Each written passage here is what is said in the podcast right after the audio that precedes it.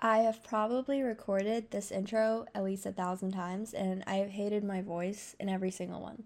So I'm not listening to the recordings anymore. Hi, everyone. My name is Zarina Cantale, and welcome to my podcast, On My Mind. Um, you're probably wondering, Zarina, why did you start a podcast? Who wants to listen to a 19 year old's thoughts? And you're right. You're very right.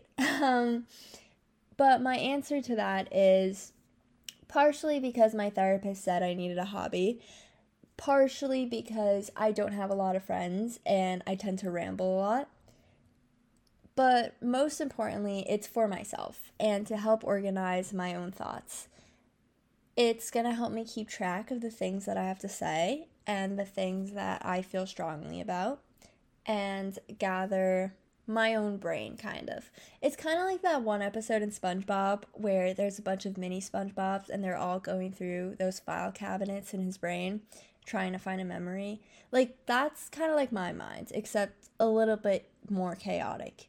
So, um, anyways, today's episode, we're going to be talking about the words, you're too much. We've all heard it before, whether it's from teachers, friends, family we've been told it, and I feel that we don't talk about the impacts of those words enough. So, back when I was in middle school and elementary school, on my report cards, we would get like teachers' comments. And the most common comment that I would get on mine was that I was a chatterbox or that I was a daydreamer. And I would bring my report card home to my dad, and the grades would be fine, but he wouldn't care about my grades. He would care that my teachers thought this of me.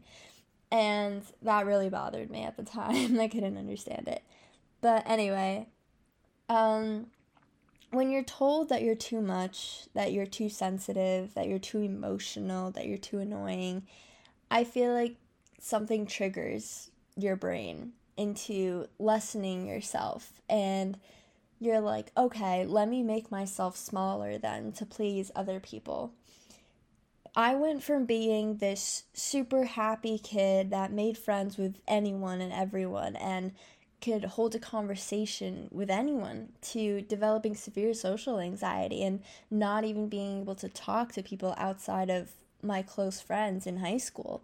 I couldn't hold a conversation unless I was very comfortable with the person. And even to this day, unless I am extremely intoxicated, I cannot talk to strangers or people my own age that easily.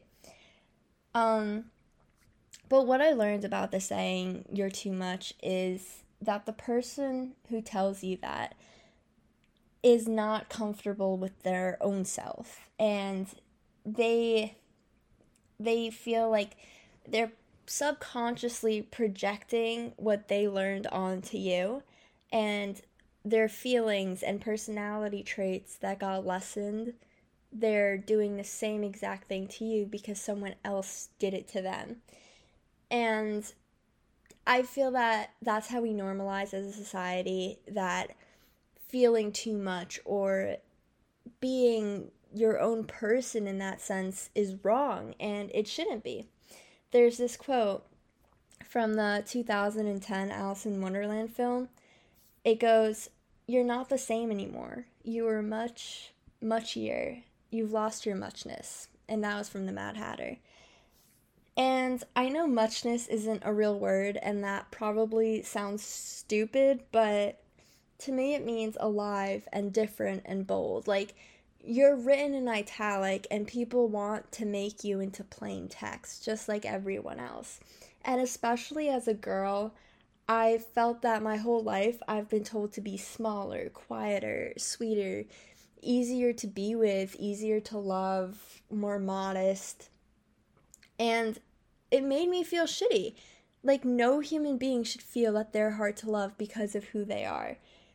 And I think if you're going to gain anything from this podcast, or what I'm trying to say is, express your emotions, express your ambition, your intelligence, ramble for hours if you have to. And if someone doesn't like you just for the mere purpose of that, then that's not the right person that you should be communicating or associating with.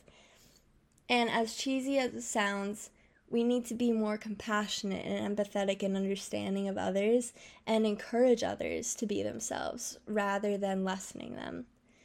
So that was today's podcast. Be your most authentic self. There's a quote that goes, No one is you, and that is your power. And I think that's so important.